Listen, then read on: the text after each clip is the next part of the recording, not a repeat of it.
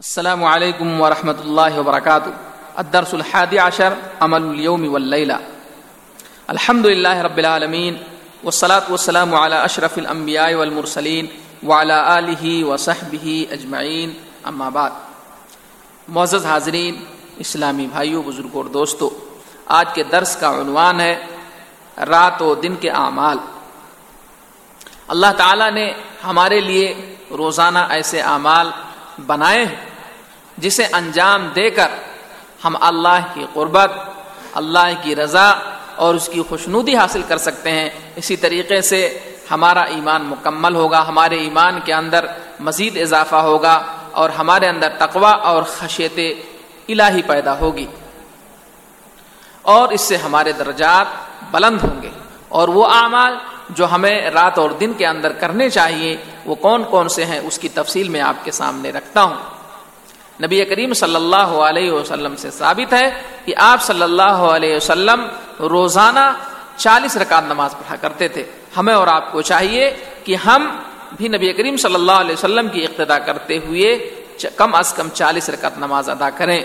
اس کی تفصیل یہ ہے کہ سترہ رکعت جو ہے یہ فرائض ہوتے تھے اور اسی طریقے سے دس یا بارہ رکعتیں سنن رواتب یعنی سنت موقع اور اسی طریقے سے گیارہ یا تیرہ رکعتیں نبی کریم صلی اللہ علیہ وسلم کی تحجد اور وطر کی ہوا کرتی تھی اور اس کا مجموعہ جو ہے، یہ چالیس رکعت بنتا ہے۔ اس کے چالیس رکعت بنتی ہیں، لیکن اس کے علاوہ آپ صلی اللہ علیہ وسلم مزید نوافل پڑھا کرتے تھے، جیسے چاشت کی نماز کا ذکر اور دیگر نوافل کا ذکر ملتا ہے۔ اسی طریقے سے ہم اور آپ کو چاہیے کہ صبح شام کے جو اذکار ہیں اس کی پابندی کریں۔ اسی طریقے سے سوتے وقت کیا دعائیں نبی کریم صلی اللہ علیہ وسلم پڑھتے تھے؟ وہ دعائیں بھی ہم پڑھے کھاتے وقت نبی کریم صلی اللہ علیہ وسلم کیا پڑھتے؟ کھانے کے بعد کیا پڑھتے تھے؟ اسی طریقے سے نماز کے بعد جو اذکار وارد ہیں، وہ اذکار کون کون سے ہیں؟ نبی کریم صلی اللہ علیہ وسلم اسے پڑھتے تھے۔ ہمیں اور آپ کو بھی چاہیے کہ اس کی پابندی کریں۔ اسی طریقے سے ہمیں اور آپ کو چاہیے کہ رات و دن میں کم از کم قرآن کریم کے ایک جز کی تلاوت کریں، ایک پارا کی تلاوت کریں۔ اور اگر اس سے زیادہ ہو سکے تو اسے زیادہ کریں۔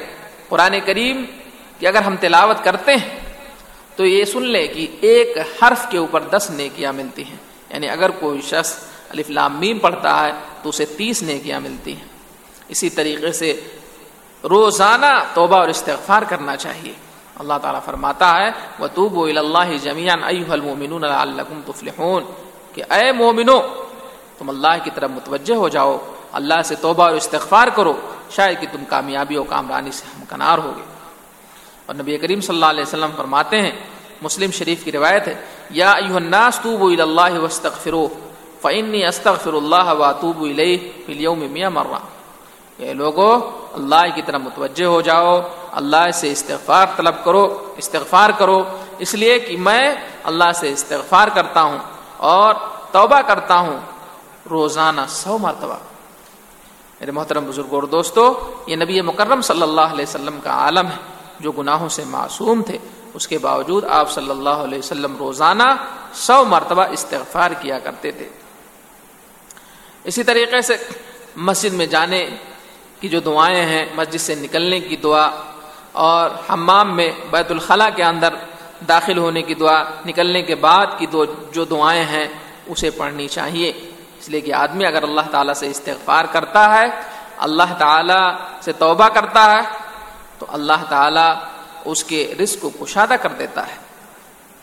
اسی طریقے سے قرآن کریم میں اللہ کر فرماتا ہے فد قرون ید کو کہ لوگوں تم میرا ذکر کرو، میں تمہارا ذکر کروں گا۔